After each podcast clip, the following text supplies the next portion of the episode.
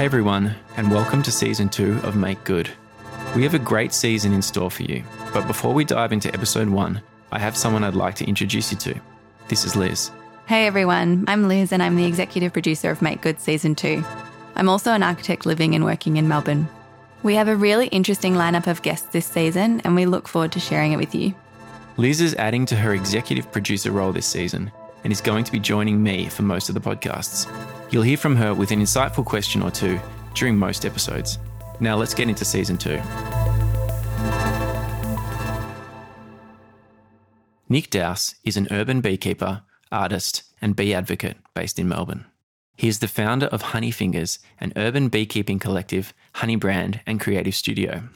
Honey Fingers explores bee cultures and the intersection between farming, food, art, history, design, and education in the context of bees, beekeeping, and honey. Nick believes that beekeeping can open our eyes to the important natural systems in our cities, systems that contribute meaningfully to the food we grow and consume. We covered a lot of interesting ground in this discussion, including what it means to be a foundationless beekeeper, how bees dance to communicate with each other, and most importantly, why coarse filtered raw honey tastes so good. I hope you enjoy our chat with Nick. Hey, Nick, thank you so much for being on the podcast. Thank you so much for the invitation, Ben. I really appreciate it. Could you please introduce yourself and tell us a little bit about what you do? Sure. My name is Nick Dowse, and I'm the founder of Honeyfingers, which is many things. It's uh, an urban beekeeping collective. It's a honey brand. It's an educational and training uh, provider, and it's also a creative studio, among other things. So, lots of stuff. We noticed that you're also an artist and a poet as well. And it sounds like there's this real multidisciplinary approach to Honeyfingers. Yeah. Could you talk to that a little bit and why um, that multidisciplinary approach and, and these other artistic endeavors are important to what you're doing? Sure. So I think with Honeyfingers, there was never really a plan from the start. We just, my family bought me an introduction to beekeeping course, and it was just a deep dive from there. And things just sort of happened. So I'd go beekeeping, and then I'd say to my, and my friends would be curious, and they're like, "Can I come beekeeping?" And I'd be like, "Sure, come beekeeping," and we'd document that on Instagram. And what happened was a lot of my friends are architects or artists or writers, and as we went beekeeping, we'd talk about projects, and before I knew it, all of a sudden we would be um, doing these these little creative projects and if it was with a chef, we'd be doing a collaboration around food. If it was with an artist, we'd be doing a collaboration with sculpture. If it was with a musician, we'd be we'd be doing music. So this kind of multidisciplinary approach emerged, and I was really okay with it as long as it was always centered around bees. So that intersection of bees and the community, the intersection of bees and and, and human culture and what we do has always been at the center of Honeyfingers. And it just sort of seemed like a, a, natural thing to do to pursue all these different projects with all these different wonderful creative people. Do you think that that's helped spread the um, the message of Honeyfingers out a little further? I, I, I think so, yeah. And we know when we sort of reflect on what we do, which we do from time to time, um, we've sort of come to this conclusion that when we take someone beekeeping and they put their hand inside a beehive and they you know stick their finger in a bit of honeycomb and they taste it they become part of this local food ecology you know they and bees are so amazing at plugging people into the natural world. And the natural world is on the roof here in in Brunswick as much as it is in in you know northwest Tasmania. And and there's this fascination people have with the natural world and they love feeling connected to it. But also that's hugely inspiring. And so that kind of inevitably leads to these creative pursuits with um, with some people. And it's a really interesting gateway, if you like, into the issues around what's going on with food security and with biodiversity and with urban ecosystems. And it brings a wide variety of people into it. And I think what the creative projects do is really um, engage with people's curiosity. So they get really curious. It's like, well, how did that happen? You know, why have the bees attached honeycomb to bread? Or, you know, do bees make different sounds within a within a beehive, and or, or what sort of activity goes on within a beehive? And they start as they start to ask those questions, they unpack a whole lot of information that's related back to to our situation in in cities because you know usually I work in cities, and they start to realize that there's you know all these beautiful little networks of food systems and little creatures and flowers in trees that perhaps they hadn't paid any attention to in the past. And once they get into beekeeping and the creative projects we do, it's, it's like they start to see things perhaps that they haven't paid attention to previously. So, yeah, I think it really opens it up. And then you add Instagram, which we were just talking about before uh, we started recording, and all of a sudden you start to reach a whole bunch of people.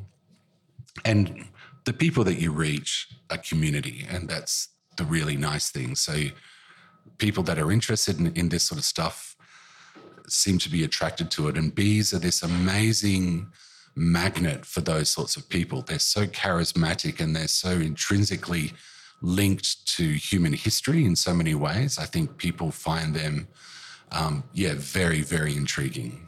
Because there's so many parallels that that we can draw between the stories of bees and our own stories in terms of maybe organization, maybe building structures, urban farming, and perhaps there's this like another link in terms of, I suppose, nature existing or, or integrating with the city. So, do you think that bees are uniquely positioned to be able to tap into all these different things, or, or would it work with another example of another organism we live in close contact with? I think the bees are unique for a few reasons. So, our history is so entwined with bees um, because they've really followed humans around um, since the dawn of farming, basically. So, as humans kind of walked up out of Africa, so did bees. They sort of came with us, and we started to use them or manage them to assist with pollination once we sort of settled down and, and started to farm. So, they've always been bound up in um, our culture and um, our sort of collective memory, if you like. And it's really interesting when you look at um, some uh, examples of uh, very early cave art in Europe. Um, there's bees, there's honey hunters depicted. And it's not my place to speak about what happens here in Australia, but there's also really long, deep stories about um, honey hunting here as well. And I, there's been a symbiosis for a long, long time, and they've been bees have been uh, sort of they've become totemic animals. They were totemic for the Egyptians, you know. So the you know um, they used to think that bees were the tears of the sun god Ra. And then you look at even more recent sort of European history with um, the French being so preoccupied with ideas of bees being used in royal insignia and, and so forth. So I, I do think that there's this long standing connection. There's um, a term that is used, which is bee cultures. And bee cultures is that intersection between humanities and honeybees. And it was championed by one of my heroes, Eva Crane. She did a lot of research on this. And I think for that reason, as well as for the reason that it goes beyond that, and um, unlike growing a carrot, for example, a carrot can't fly five kilometers in each direction and sample the different nectars of a city and bring them back for you to taste. And chickens are really, really sweet. I love them. But once again, they're in the backyard. You know, they're not getting out into the city, whereas bees literally fly out five kilometers from wherever you are. They feed on the landscape of the city and they really have that you know, what do the French call it, terroir, you know, that like real taste of the landscape. And I think that humans resonate with it. And I think we always have. I just wanted to ask perhaps why urban beekeeping is so important and how people in everyday society who maybe aren't aware of the importance of bees, how they can support the, the system in terms of even just planting something in their backyard that is bee friendly. Yeah, I think that um, in the last century, we've seen this ever increasing urbanization of human populations. You know, I think I remember the day when it was announced that there were more people living in the cities now than there were in, in rural contexts. And that creates all sorts of issues for our societies around, for example, food and agriculture. So, whereas everybody used to be involved in some way in producing their own food or at least understanding what those systems were. So you might know, even as a kid growing up in Currumbin, we used to drive up the hill with our glass, um, you know, four gallon bottles and go to the local dairy and get them filled up. And then it was regulated and made illegal. But even in the 20th century, people were far more connected to ideas of food and food production. And in some ways, particularly in um, our sort of communities, we think of urban beekeeping as being something new. Whereas um, last week, I was fortunate enough to be in France in one of the oldest urban beekeeping uh, clubs, right in the middle of the city, um, in the Luxembourg Gardens, and that's always it's been there since like the late 1800s and so urban beekeeping has always been around. It's just that we've lost contact with ideas about farming and food production. And that's where bees come into it because all of a sudden it it's a very compact way of reconnecting you with ideas about food production. And everyone thinks it's honey but it also is about pollination. So all of the trees that you see on the street or in backyards that are citrus, for example, or apples, they're all their yields are highly improved by proximity of bees, as well as a number of um, vegetables and you know other fruits that are in backyards all over the city and even in urban um, farms so there's a little movement now of people bringing farming back into the city onto rooftops and community gardens and i think that um, getting people to think about where their food comes from and whether or not it's sustainable and how it's been produced, all of those questions are super important. And urban beekeeping plays a role in that. And we're very fortunate in Australia because um, urban beekeeping has become very popular, but from what I can see, it's still sustainable. Whereas I think in some other cities, such as Paris, if you speak to beekeepers in Paris, there are so many urban beehives there now that they're outcompeting the native bees and that there's some contention as to whether or not there's actually a sustainable nectar load um, in those cities because they're also quite cold. You know, they're, you know, for three months of the year, the bees don't really fly. Whereas in Australia, we've got this wonderful situation where in most cities it's nice and warm, but we also have the largest flowering plants in the world. So we've got a situation here where it seems to be sustainable at this point in time. And it's, it's, yeah, to answer your question, it's this wonderful way of getting the public to to rethink food, food security, and even issues around, you know, are there nasty pesticides involved with the production of the food that you're consuming, and how do they affect bees? And there's this, you know, quite a big issue at the moment, which you're probably familiar with, about um, colony collapse disorder. So, Varroa destructor. Well, Varroa plays a role in it. Yeah, yeah. there was, um, but they noticed about ten or twenty years ago that colonies uh, just started to disappear overnight, and they weren't sure what was going on, and they basically realized there was a whole bunch of forces impacting those hives that was sort of essentially making them sick and not capable of, of functioning anymore. And Varroa was one of those those issues. And interestingly, in Australia, we didn't seem to have this so-called colony collapse disorder, and we also didn't have Varroa destructor until June of this year. So it's it's landed now near Newcastle and uh, has sort of spread out to I think something like 59 locations in New South Wales. So it's a very, very challenging stage for beekeepers in Australia in the next two seasons. Would you say that we've domesticated bees? That that's interesting because when we think about ideas of domestic, um, you know, domesticity and domesticated animals, we think of them as being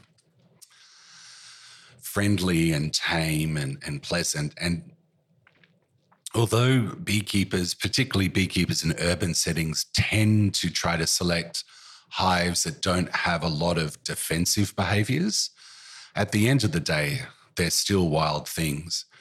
And all beekeepers try to do is provide a, a shelter for them and, and, and put them in a position where they're not too hot and they're not too cold and it's not too windy and there's good food nearby and good water supplies. And we try not to act like jerks around them too often so they don't abscond. But no, they're wild things and we are just their sort of, I don't know, custodians. But um, yeah, they're they're unpredictable. They sting. Um, do you get stung often? Yeah, I do. Yeah, yeah. yeah. So, um, look, but I do a lot of beekeeping. Yeah. But and I tend to also not wear gloves, and it's not a macho thing. You tend not to hurt as many bees when you're gloveless. Yeah, and you um, you are you slow down and you become very aware of what your body's doing, well, because you've got skin in the game, literally. And there's this. Actually, can I sort of digress here on a little mindfulness?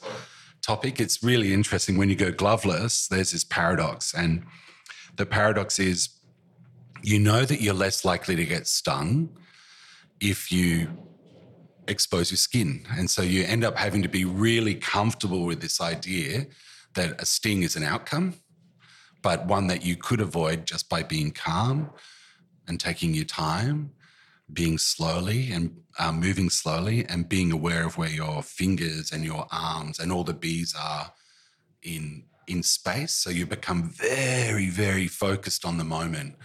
And um, yeah that's a wonderful thing. But accidents do happen and bees also crawl inside your shirt and hang out in there for three hours. And then you realize as you sit in the car that you know you get stung but you do get used to it it doesn't become any less painful, but you do get used to it. Why are bees a superorganism?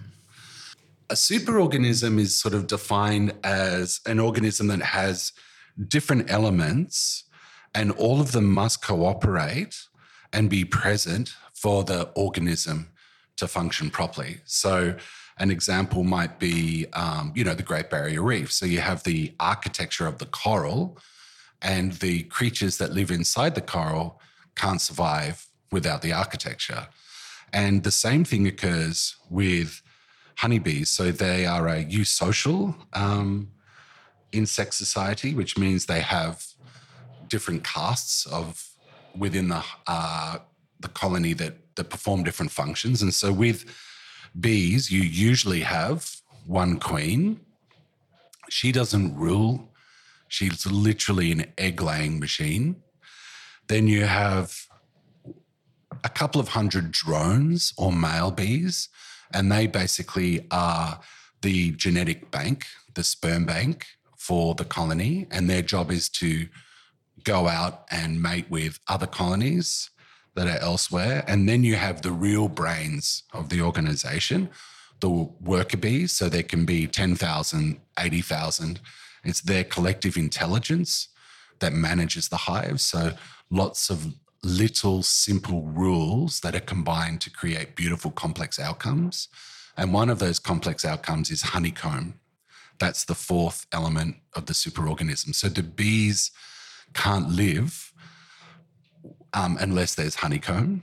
And that provide that's the architecture of the superorganism. It stores honey, it stores pollen, it um, provides thermoregulation. They raise their babies in there. So you've got these four elements the queen, the drones, the workers, and the honeycomb. And if you remove one of those for any period of time, the colony, the superorganism will fail. So the idea of the superorganism is this sort of complex interaction between these different elements that are all required in order for it to thrive. We've heard that bees send each other messages by dancing. Is that true? It's very, very true. Yeah. There's lots of different dances that bees do. The one that's probably most well known is the waggle dance. And so the bees communicate the location of food or water, or when they're swarming, for example, a prospective new home site. And they come and essentially waggle their bum quite vigorously in front of their sisters, because it's always the worker bees that do this, and they do it in a figure eight. And the more enthusiastically that they dance, the more psyched they are about the food source or the water supply. Mm-hmm. And it's really, really interesting because they've discovered that bees communicate concepts of time and space with the waggle dance. So they communicate where, in relation to where the sun is in the sky, the food source is, for example, and the amount of time that they loop around in the figure eight communicates distance.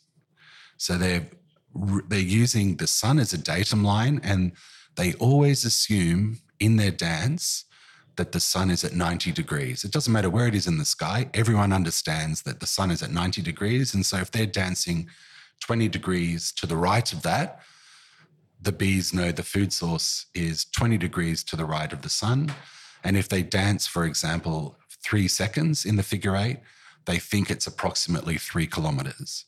So they can give some very specific instructions. Yeah, yeah. Everything is about the sun with bees. Everything is about the sun. What type of bees do we have in Australia? There's many um, bees in Australia. Um, a lot of them haven't even been classified yet, so they haven't been given scientific names. There's a backlog of hundreds and hundreds of bees actually currently sitting in Museum Victoria that are waiting to be given names, um, and there's many, many more that haven't been classified. But they, their estimates are something around 2,000 bees that are native to Australia, and the majority of them are what we call solitary bees. So they live by themselves. There are a couple of species of what we call social insects. So they live in nests or colonies or families.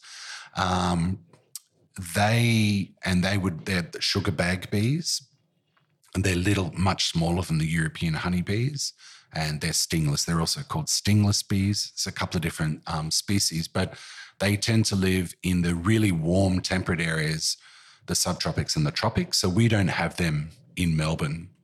Interestingly, it's only social insects that create a surplus of honey. So those 2,000 native bees that are solitary bees, they're not um, looked at in terms of being honey providers, but there is some really, really good research going on at the moment looking at native bees to do pollination work, such as a blue banded bee with tomato pollination. The bees that we work with are the European or Western honeybee, Apis mellifera, and they were introduced to Australia. So they came over with European people on their on their ships, as I was saying before, like you know, humans have tended to sort of move their favorite bees around with them. And they are now, you know, what they call naturalized in the environment here. And in fact, um, we've got about 70% of our European bees are not managed. So they're living out there in hollow trees and, and compost bins and, and walls of buildings and stuff, providing a lot of free pollination. And about 30% are, are currently managed. There's a bunch of other, the mainland doesn't have bumblebees, but if you go to Tasmania, you'll see bumblebees. So I think they were introduced in the 90s.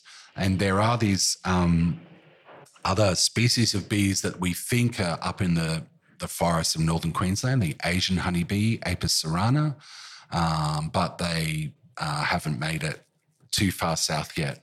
But most of the bees that, that we talk about when we talk about bees are usually honeybees, and they were uh, introduced. In Australia, we're used to hearing about introduced species becoming pests. Yeah. Why has that not happened with the European honeybee?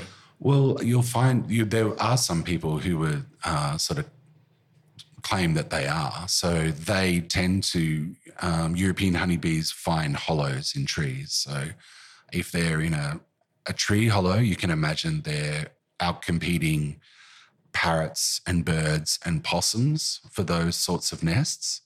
And it was quite interesting because there was some discussion when it was uh, when Varroa arrived. Some people coming out saying it's going to be great for um, native animals because you'll have all of these uh, tree hollows freed up. And of course, the European honeybees are generalist um, foragers, which means that they will forage on anything they can sort of get to, and they're incredibly efficient at it. So they outcompete a number of um, indigenous pollinators. But I think that that has to be weighed up with the fact that they are integral to our food security and our food production because they assist with the pollination of so much of our food. And that we, as part of our urban planning um, and just sort of landscape management, need to ensure that there's a variety of different habitats that are available for European honeybees and all of our um, native animals. And I think that we have to just make sure that it's that it's managed.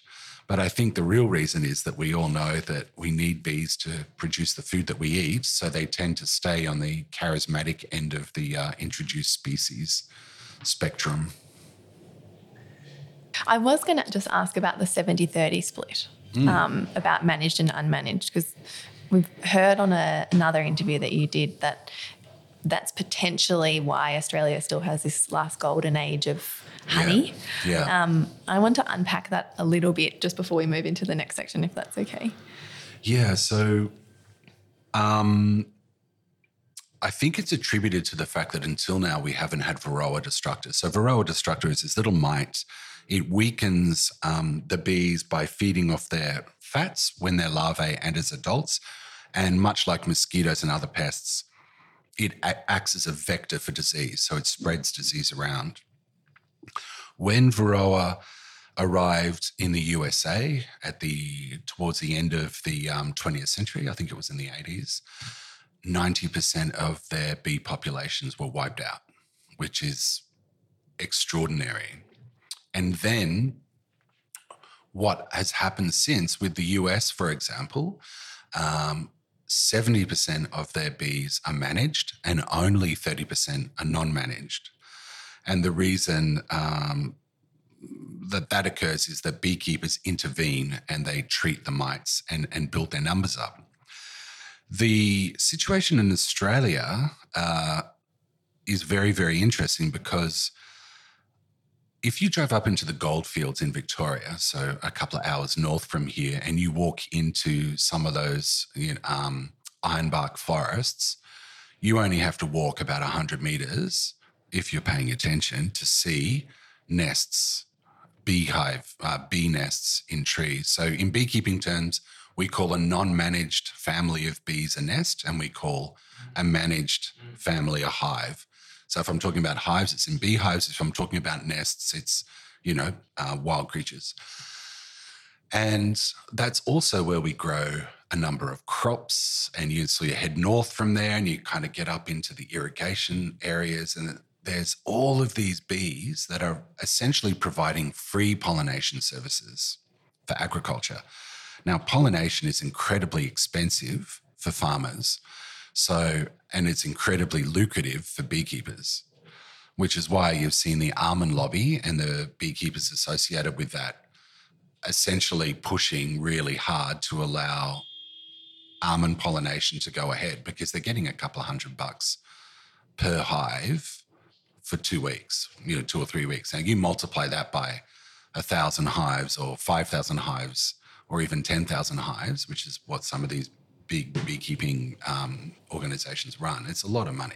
So does that mean that they move the hives to a, a location that's strategic for pollinating? So you've got the difference between beekeepers like me who beekeep in the city, we're stationary beekeepers. So we find a great spot for our bees, we leave them there there tends to be one or two hives and they are 10, 15, 20, 30 meters away from the next hive. So the chance of varroa spreading between them is significantly less. But the big commercial beekeepers, who, by the way, are actually required, like if we want our food pollinated, they move their bees to pollination. So they've all they're all coming off almonds now. Almond pollination just finished. It was like a hundred and I'm not sure how many hives actually went up there this year because I think a lot of beekeepers may have been quite nervous about taking their bees there because the Sunraysia region has the wiggly Murray like going through it. And so one side is Queensland, one side's New South Wales. But if, you know, you've got your hive in Victoria, it could be literally 100 meters from another hive from New South Wales. Um, but they want, there's usually about 160,000, 160,000 hives that are moved from Victoria and New South Wales all down to Sunraysia just for almond pollination. So you can imagine um, now that we've had COVID, we know what a super spreader event is. And so they're there, and then they all get taken away back to wherever they come from. So they might be going on to the next crop. They might be taken to um, a particular nectar source in a forest. And so the migratory beekeepers move their hives around from pollination to you know, different nectar sources. And that's how you get those um, single source honeys. So if they put it under ironbark, you're going to get ironbark honey. You know, if they put it um, in an orange orchard, you're you're getting that sort of that variety of honey. Whereas the urban beekeepers, like me, we tend to leave our hives in the same spot. Um, there's less sort of chance of super spreader events, but you get polyfloral honey. If we lose 90% of our bees, it's also 90% of that 70 30 split that you're talking about. And all of a sudden, there's fewer um, sort of wild nests to do the pollination, and there's probably fewer domesticated or managed bees to do the pollination. So there's a real crunch potentially coming up for Australian food production. And it's so surprising that it's not all over the media because this is the food that we eat. You know, we really rely and the, and the almond industry knows that they get a better yield if they've got bees there. And that's why they push really, really hard to get to get all the hives there. And what what what's the status with Varroa at the moment? Um, so it came in in June of this year. I think um, you know June. Uh, when I say came in, it was discovered in a sentinel hive around a port in Newcastle. Now, because that was winter, you assume then that because the bees had gone through their breeding cycle, that they were probably here in summer when it was warm. So they tend to do their breeding in the warmer months. So it's probably been in Australia um, since the beginning of the year, at least. Um, and I did a quick uh, update this morning from the information coming out from the various agricultural departments. I think there's 59 sites in New South Wales where it's been identified, and there's an eradication program, or at least there was. And I think there was last time I checked, there was about 2,000 hives that were destroyed. But the, as mentioned, the pollinate, the almond pollination was allowed to sort of go ahead, and that's just finished. But as of now, there's been no Varroa discovered in Victoria yet or in Queensland. But I'm also, when I was speaking to my beekeeping colleagues in Europe uh, about this, they were like, it's here, you know, it's in Australia. There's no way you're going to stop it. And I think that as the season warms up, the bees start to build up. So we're in early spring now or late winter. So we're just coming into that period of time where the, the, the, bee colonies expand and there'll be more migratory beekeeping and the hives have come off pollination. I think that we can expect incursions is the word to occur in Victoria and elsewhere. So to get back to that idea of the last golden age of beekeeping, I think that's a that's a real sunset on that at the moment in the Australian continent. And uh, I think it's sad that a lot of people weren't even aware that we just had the healthiest, happiest bee populations in the world. And that's very much under threat because the treatments that you have to uh, provide for a beehive are toxic. You know, formic acid, oxalic acid, these are treatment you don't want to get it you don't want to breathe too much of it in, miticide strips, things like that, you know. To um, help manage the varroa once it's once it's in a hive or once it's in an area?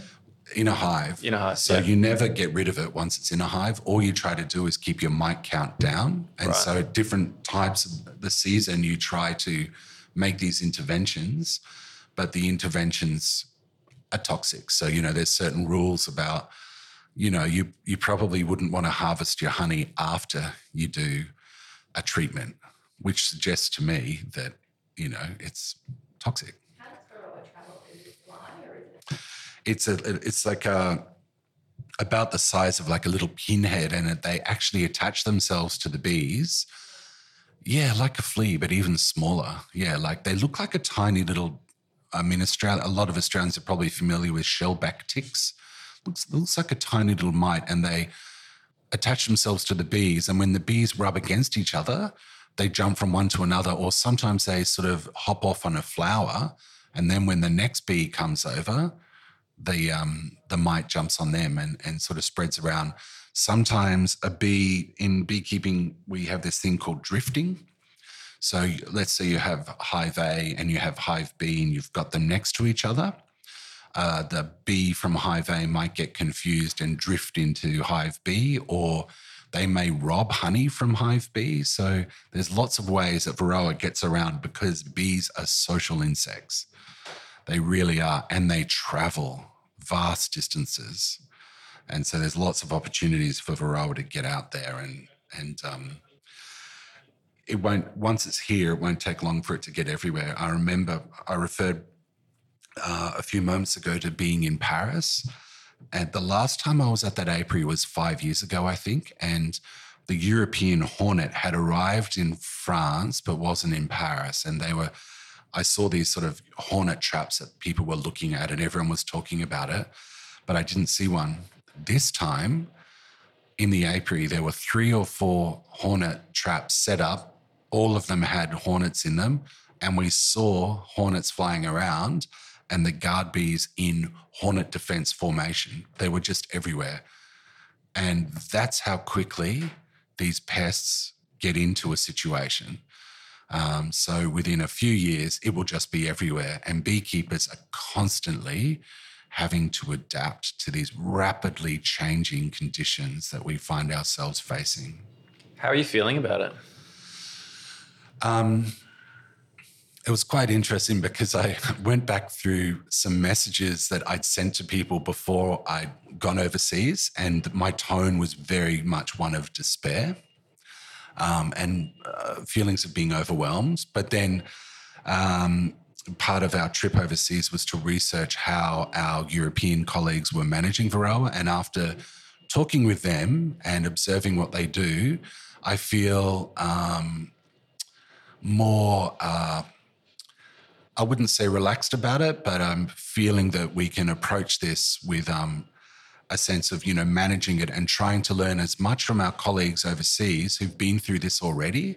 And you know um, yeah i think we just have to deal with it because sadly it's a little bit beyond our individual controls. We just have to adapt to these new circumstances. But it seems that that seems to be in every aspect of life at the moment so you know europe's in the middle of a drought i met my cousin it hasn't rained in the UK for seven weeks. And her yard, which is usually verdant green, as you'd expect in the UK, it looks like an Australian lawn in summer. It's crispy and brown. And so that's also affecting not only general life, but like beekeeping life. And there's a number of these sorts of massive changes that are affecting us at the moment. You know, COVID virus is, is another one. And I think that as a society and as as individuals, we just have to be resilient and and positive, and you know, try to to make the most of it and and be as constructive as we can. Could you describe what one of your hives looks like and how it works? Um, I run what we call Langstroth hives. So Langstroth hives were developed uh, in the 1800s by an American, um, the Reverend Langstroth, and they have removable frames. So, one of the conditions of being a beekeeper in Australia under our apiary code of practice, which is a voluntary code that all beekeepers follow, is that you have to have removable frames. And that allows ease of inspection for disease um, and makes it uh, more convenient to, to harvest honey. And um, there is some arguments about whether or not Langstroth hives are best for bees, but my sort of approach is that bees will make a home in any number of volumes. So they'll make a home in really, really narrow wall volumes in a house. They'll make a home in an expansive volume underneath a compost bin. They'll make a home in a big hollow log or a small hollow log. They're very adaptable. but what I tend to do is run the eight frame versions of those. So it's about 35 centimeters wide by about 59 centimeters long. There are eight removable frames in there that look a little bit like a picture frame, mm-hmm. I suppose. And how, how deep? Um, they are about, yeah, I'm showing you um, the picture of my hands. There are, well, there's two different types. There's the deep frame, which we tend to use for our brood nest. So um, we let our bees have these sort of frames that are maybe about 20 centimeters deep, something like that. I think it's 18 centimeters. But above that, we put what we call ideal frames, which are shallower. They're about 10 centimeters deep. And so we like to give the brood nest a lot of space. And then we've, by using these smaller ideal frames, we've got more control over the depth that we, we give them. We tend to stain them um, with a non toxic water based treatment. Um, they're usually made out of pine, these boxes. We will paint the base because it's often close to the ground. And so by using a non-toxic water-based um, enamel, you're going to preserve the the length of the timber, and they sort of maybe be one deep and one shallow box over winter, but then as summer and well, as spring and summer comes in and the bees expand their family, we tend to build them up. So you get like these quite tall stacks when they're full of breeding bees and honey. And we have a little strap that goes around it that isn't really about closing it in terms of um, you know stopping people from getting in there. It's more if it gets knocked over which does happen if in in cities you know high winds that sort of stuff. It kind of keeps it all together so you can sort of put it back. And so that's what our, our hives sort of look like. And we never paint inside them. It's always just timber and wax inside. And on the bottom of the hive is the entrance. So you'll see the bees coming in and out of there. And we tend to face that to the east so they get morning light. The bees get charged up by the sun. They have to get their little bodies up to about 35 degrees in order to be able to fly. Mm. Wow, so, it's quite yeah, warm. Yeah, so we face that either to the east or to the north. And the bees love to use the energy from the sun to help run their hives, and they use that um, to regulate the, the warmth inside the hive. And yeah, and we elevate them off the ground a little bit, usually on on little Besser bricks or breeze blocks, concrete ones, and that keeps them out of the water, keeps the humidity down, but also stops some pests sort of getting in there. So that's a standard honey fingers hive: white paint, stained timber, concrete breeze blocks. Tell us about being a foundationless beekeeper. Okay, so in conventional beekeeping, um, they discovered that if you insert a wax sheet, so it looks something like a sheet of cardboard, but it's made from beeswax, and you have the template of honeycomb embossed on that wax. So it's very, very sophisticated.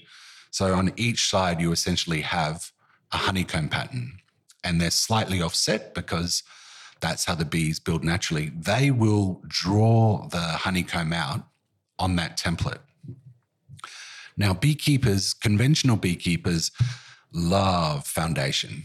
That's our term for this wax sheet, wax foundation, because it, you ensure that the bees are building comb where you want it. So it's going to be inside the frame that's inside the hive. So they're not building across one, two, three, or five frames. They're building within frame one or frame two or frame three.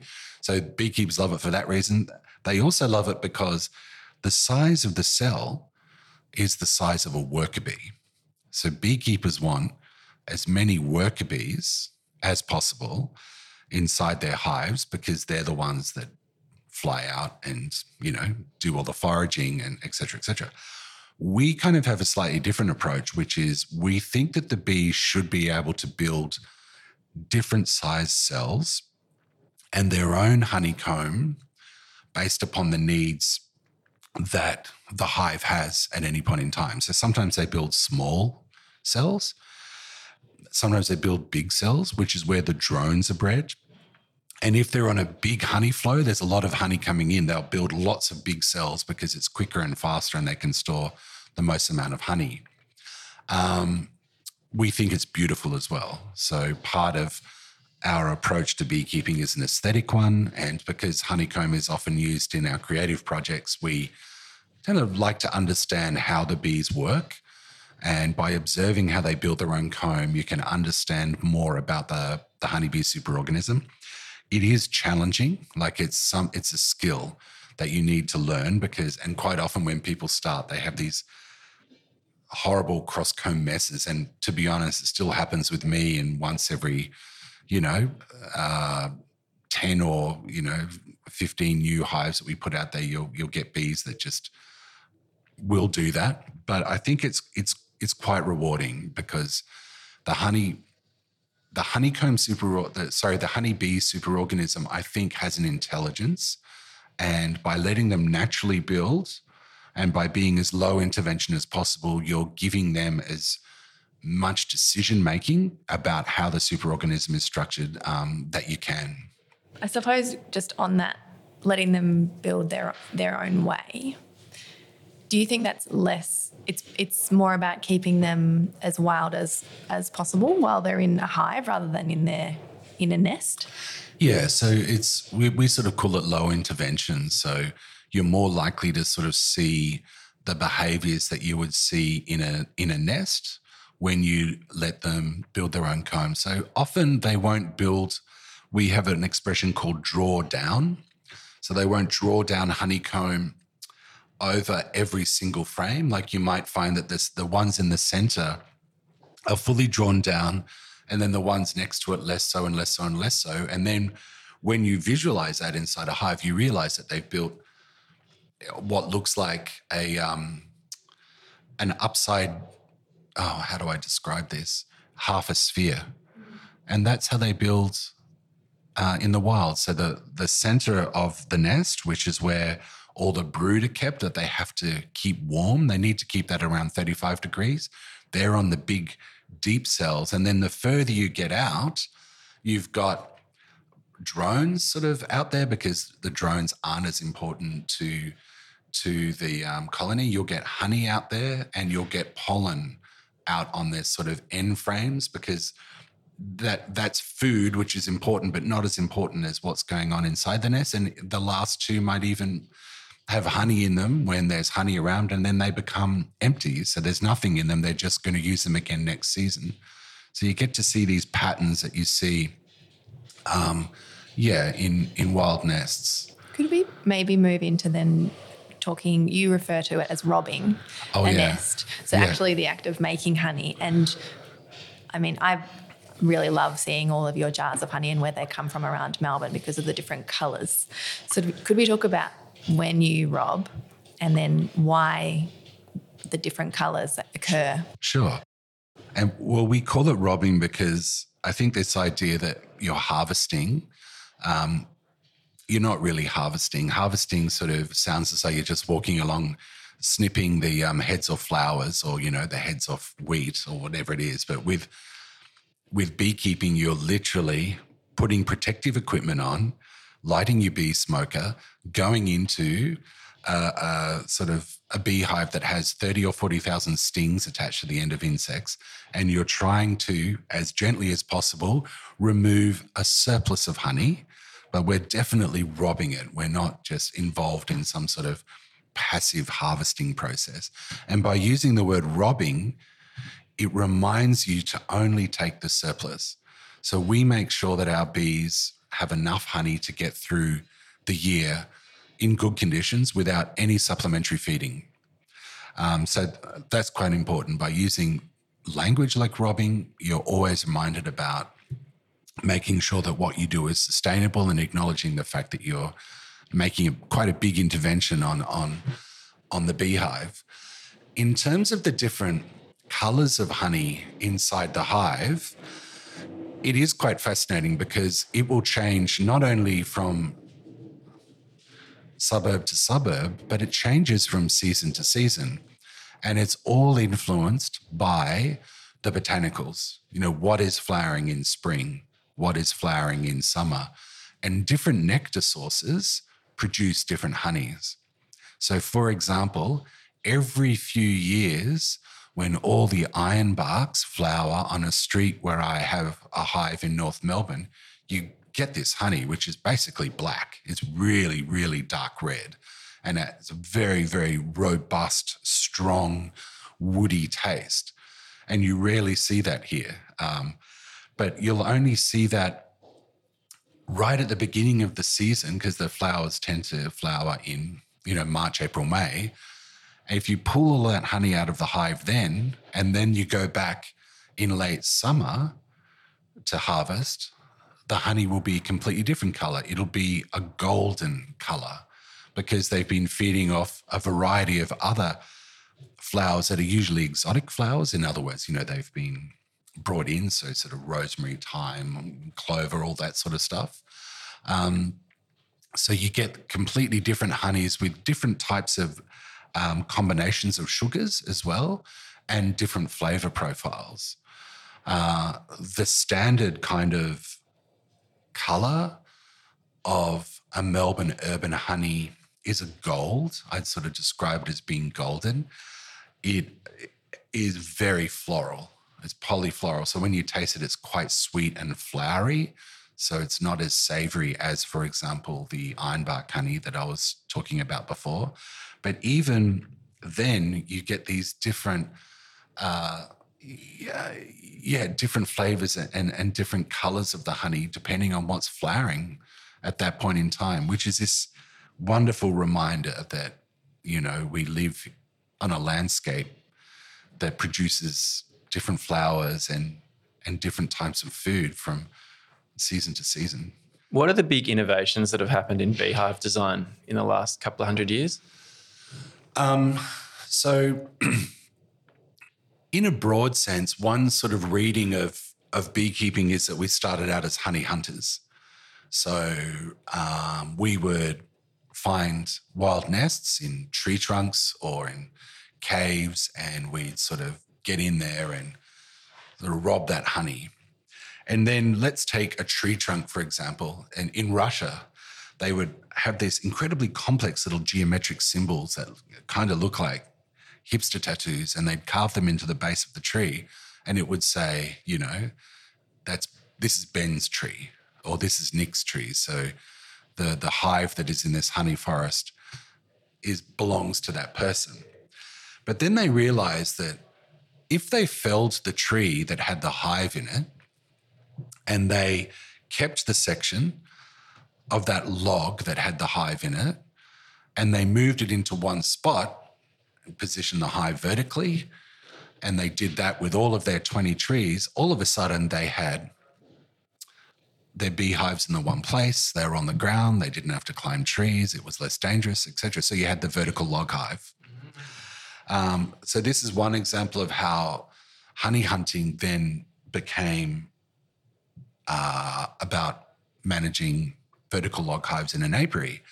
And then there were these different types of many, many different types of hives, including the skep, which I think we kind of associate with, particularly in the sort of uh, Anglo and French uh, tradition. It looks like a woven basket upside down. That became very, very popular, but there was a big mess of honeycomb in there. And the same with the log hive. So when you extracted, you often killed or really, really damaged the hive itself. And then the Reverend Langstroth and others, but he's the one who's credited with it. Like most of these ideas, there's a number of people who got a similar idea, and then one person ends up getting the majority of the credit with it they came up with the removable frame.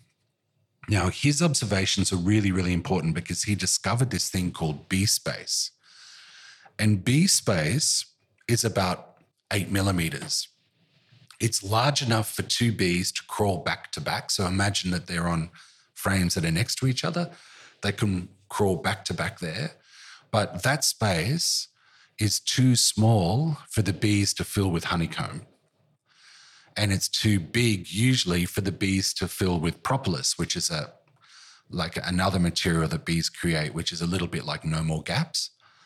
And so Langstroth discovered that if you designed a hive and there was eight mils space between the top of the frame and the lid of the hive, the side of the frame and the wall of the hive, the bottom of the frame and the bottom of the hive, the bees couldn't fill gum, gum it up with honeycomb or with propolis, and you could remove the frame. And that was the breakthrough moment.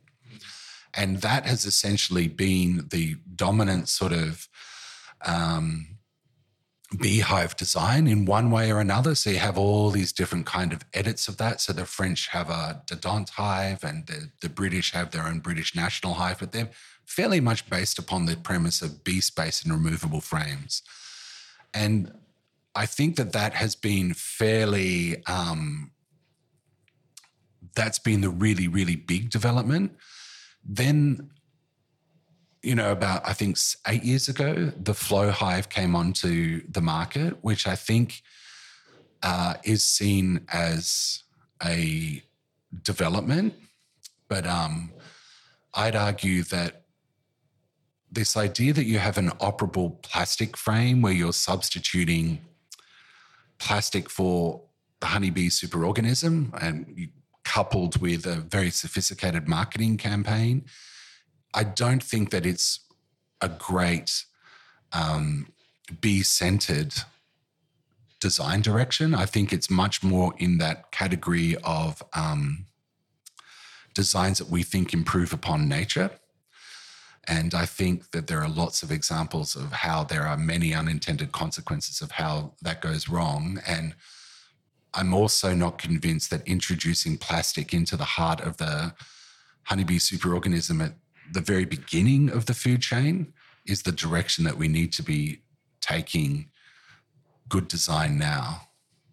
But they also, it's still essentially working within the Langstroth concept of removable frames.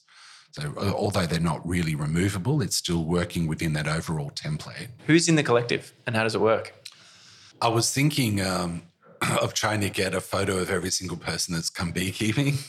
And um, there's like dozens, many, many, many people.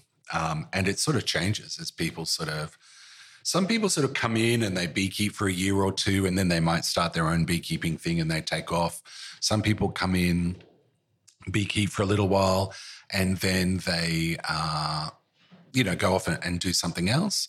And then there's like a real core of people who sort of stayed um, with the project for a number of years.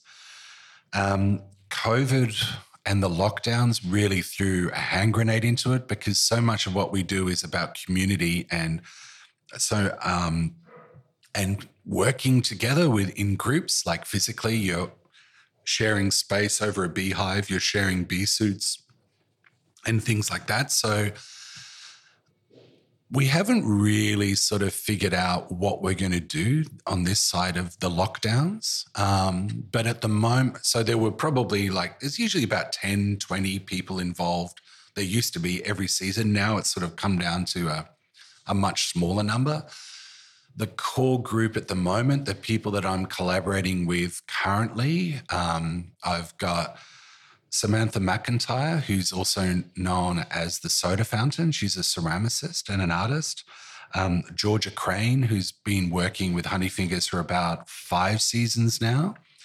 Um, Jessie French, who's got her algae bioplastic studio. Um, we are working on a show uh, later this year.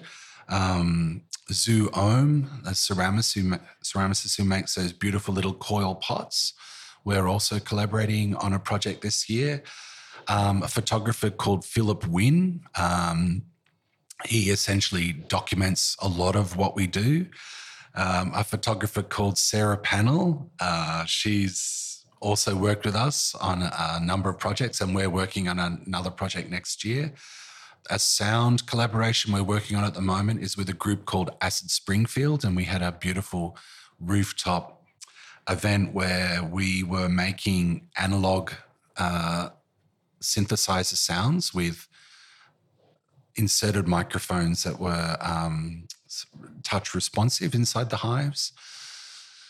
So there's like a few at the moment who are involved. So it's like, and this, and that's a, a smaller kind of number. And I'm sure that I've left people out who might be a little bit offended. And then we also have our, um, our kind of, I'm working with Cibi, who are one of our, um, you know, longest standing supporters of the project. We're doing some, a little collaboration with them. And yeah, I, I, Pidapipo, we're working with them. We're putting a roof on their new on their new premises. Um, All Are Welcome Bakery have always been great supporters, um, and we've got hives over there where.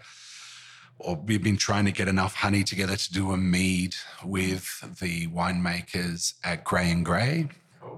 So, yeah, there's a there's a few people who we're we're sort of like working with in the the collective. And how's it funded?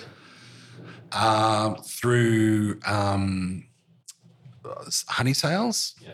Through uh, social media and Instagram stuff that we do, which we found to be um, really great because it means that we don't have to lean on the bees as much to produce honey. So people want to pay to look inside a beehive um, through courses, beekeeping experiences, stuff like that. And we ha- actually have had a couple of grants. So at the moment, we've got a grant from Yarra Council. Thank you very much. And um, we'll probably move a little bit more in that direction. But it's kind of been like a small business that that washes its own face, really. When I first heard about what you were doing, I thought perhaps it was about disrupting the traditional honey industry. But I see that it, it's it's something. It seems now, having spoken to you, that maybe it's really something that exists totally adjacently to that. Yeah, it's really messy what we do, and in the nicest possible ways. When I speak to beekeepers, they talk to me as though I'm a beekeeper, like a full time beekeeper. And when I speak to artists, they talk to me as though I'm a full time artist. And, you know, when I speak to food providers, they talk to me in terms of it being all about food. And so I think that it's, um, it's all of those things, and it's sometimes hard to describe or define. Like usually I try to define it in terms of what the person sitting across from me does. So if they're an artist, I describe it in terms of being an art project. If they're selling coffee, I, you know, we talk. Um, but yeah, I think that it sort of sits alongside the kind of some of the conventional beekeeping stuff. And also, we've made a conscious decision just to keep it small. So I mean, if I was running 150 hives, I could be selling a lot more honey, but it's sort of not what we want to do. And we can only ever sell as much honey as we can sustainably produce. And it sort of rubs against that kind of idea that you have to expand and that you have to grow. Um, but it has to remain fun and it has to be sustainable. And we have to do it in a way that we think is best for the bees and for the people involved. So, yeah, it's that's what it is at the moment. Should we eat crystallized honey or, or liquid honey? Really great question.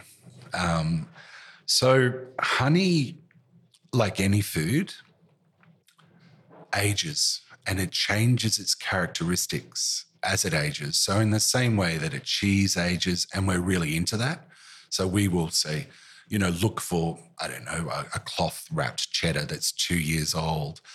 Um, or, uh, you know, prosciutto, for example, you have to age that to get it to a certain, you know, um, quality and that that's a good thing. Some wines we like to age and we talk about it as being really positive with some, you know, um, with some varieties of wine. Honey changes as well.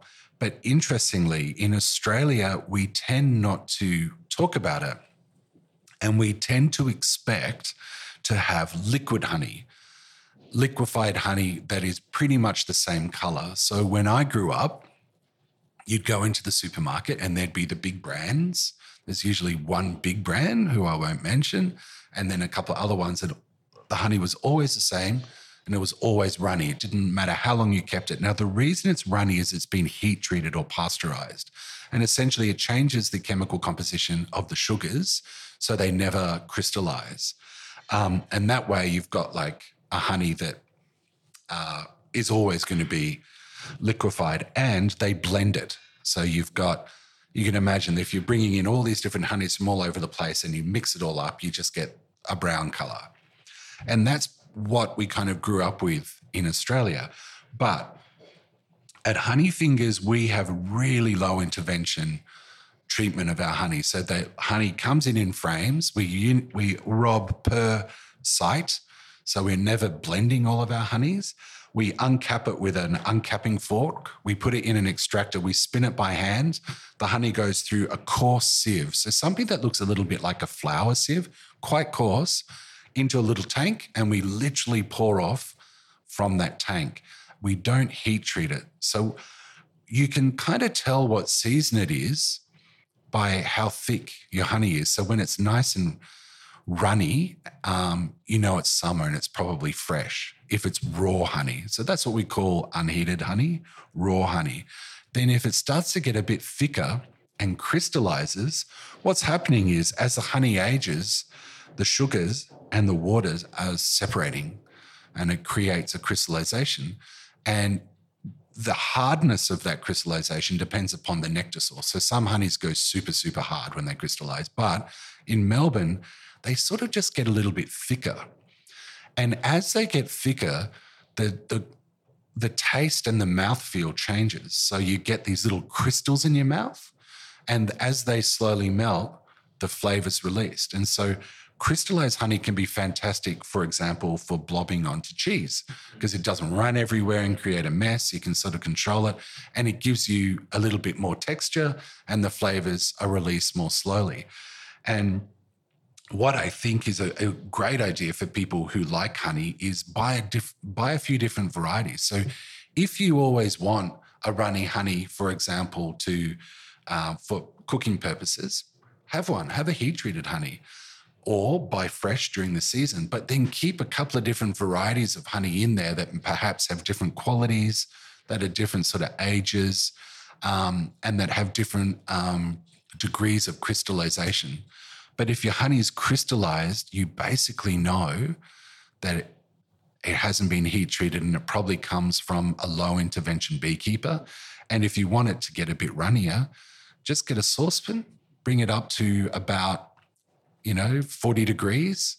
So you can uh, still, you know, you can put your finger in it and then just leave the honey in it for the day, stir it after about 15 minutes, and the heat liquefies the honey again. But by keeping it about 40 degrees, you're not damaging the really sort of beneficial enzymes that the bees have in the honey. Whereas if you heat it up too much, you start to damage all the goodness that goes into the honey as well. Would you say heat treated honey is not as good for you as a non-heat treated honey. Well, I would say that, yeah, because mm. I'm a. Uh, but there, there's all sorts of stuff. I, mean, I would say that too. Yeah. um, so there's two processes that occur, and I did admit the other one, which is a lot of beekeepers finely filter their honey. So I was referring to the coarse filter. The coarse filter allows little bits of pollen to go through little bits of propolis to go through, little bits of wax to go through. And so you get a much more, um, well, I would consider it to be a more complete honey because it's more representative of what is going on inside the beehive. You're not filtering out everything and just getting the sugars.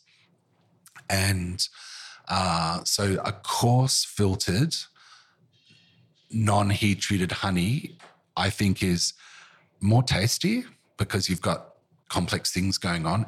And yeah, you get the added benefit of perhaps um, bee bread, which is fermented um, pollen from inside the hive. Um, and other pollen bits, you would get little bits of wax coming through, little bits of propolis coming through.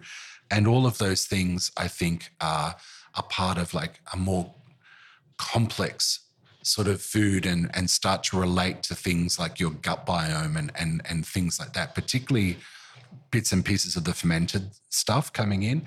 And I've got friends who have allergies, and uh, I don't have allergies, but they tend to eat raw honey from the area they live in winter, sort of leading up to spring. And I think the idea is that you're exposing your body to, you know, the, the, the, the, botanicals that are in your environment earlier in the season.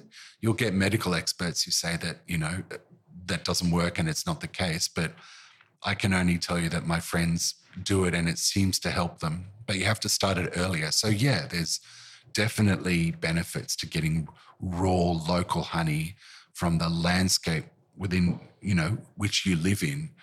Um, yeah and it's also just a really nice concept.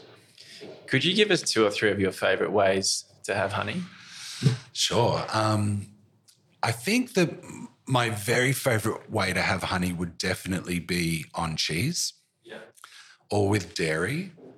So i love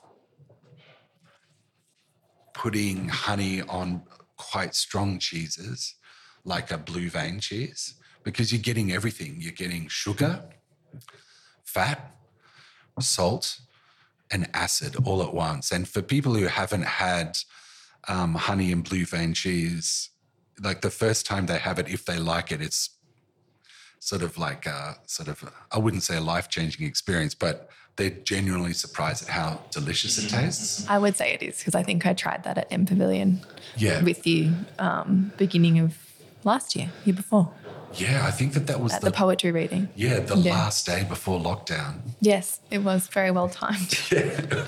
And did you enjoy the? Loved it. I'd never liked blue cheese before that, but yeah. Yeah, I love mixing it with savory things. So I'm I'm a little bit more on that um, tip, and also I love like a a soft white bread with cultured butter, so butter that's been fermented for a little yeah. while, with honey as well. I think that's definitely up there.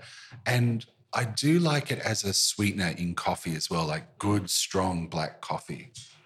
But nothing probably beats when you're beekeeping, just cutting out a little bit of honeycomb and eating it fresh when it's still 35 degrees, you know, the warmth of the hive and the wax is really, really soft. That's probably the number one. If there was one message that you'd like to spread with Honey Fingers, what would that be? I'd say it would be to try to pay attention to the wonders and the beauty of the natural world around us and to take a little bit more time to look at what's crawling on the the local shrub in your neighborhood and think about the really complex, but at the same time, really simple connections between that and ideas around food security and how we produce our food and how that impacts upon the soil and the creatures that um, you know come from that soil and the plants that come from that soil. So just to be aware of of the living world in a way that perhaps you haven't in the past and to consider that that wonder exists in the city too. Thank you so much, Nick. It's been absolutely fascinating. Thank you so much for inviting me, and I've really enjoyed this conversation. Thanks for listening to Make Good. This podcast was brought to you by Dreamer. We're an architecture and design studio in Brunswick, Melbourne, Australia. If you'd like to learn more about Dreamer and the work that we do, please visit our website at www studio.dreamerlab.com.au or get in touch at studio at dreamerlab.com.au. If you'd like to learn more about Honeyfingers, check out their website at honeyfingers.com.au or their Instagram, honey underscore fingers. The intro and outro music was made by me, Ben Shields. I make music under the name Dull Reality. If you have any feedback at all about the podcast, please email me at makegood at dreamerlab.com.au. Catch you next time.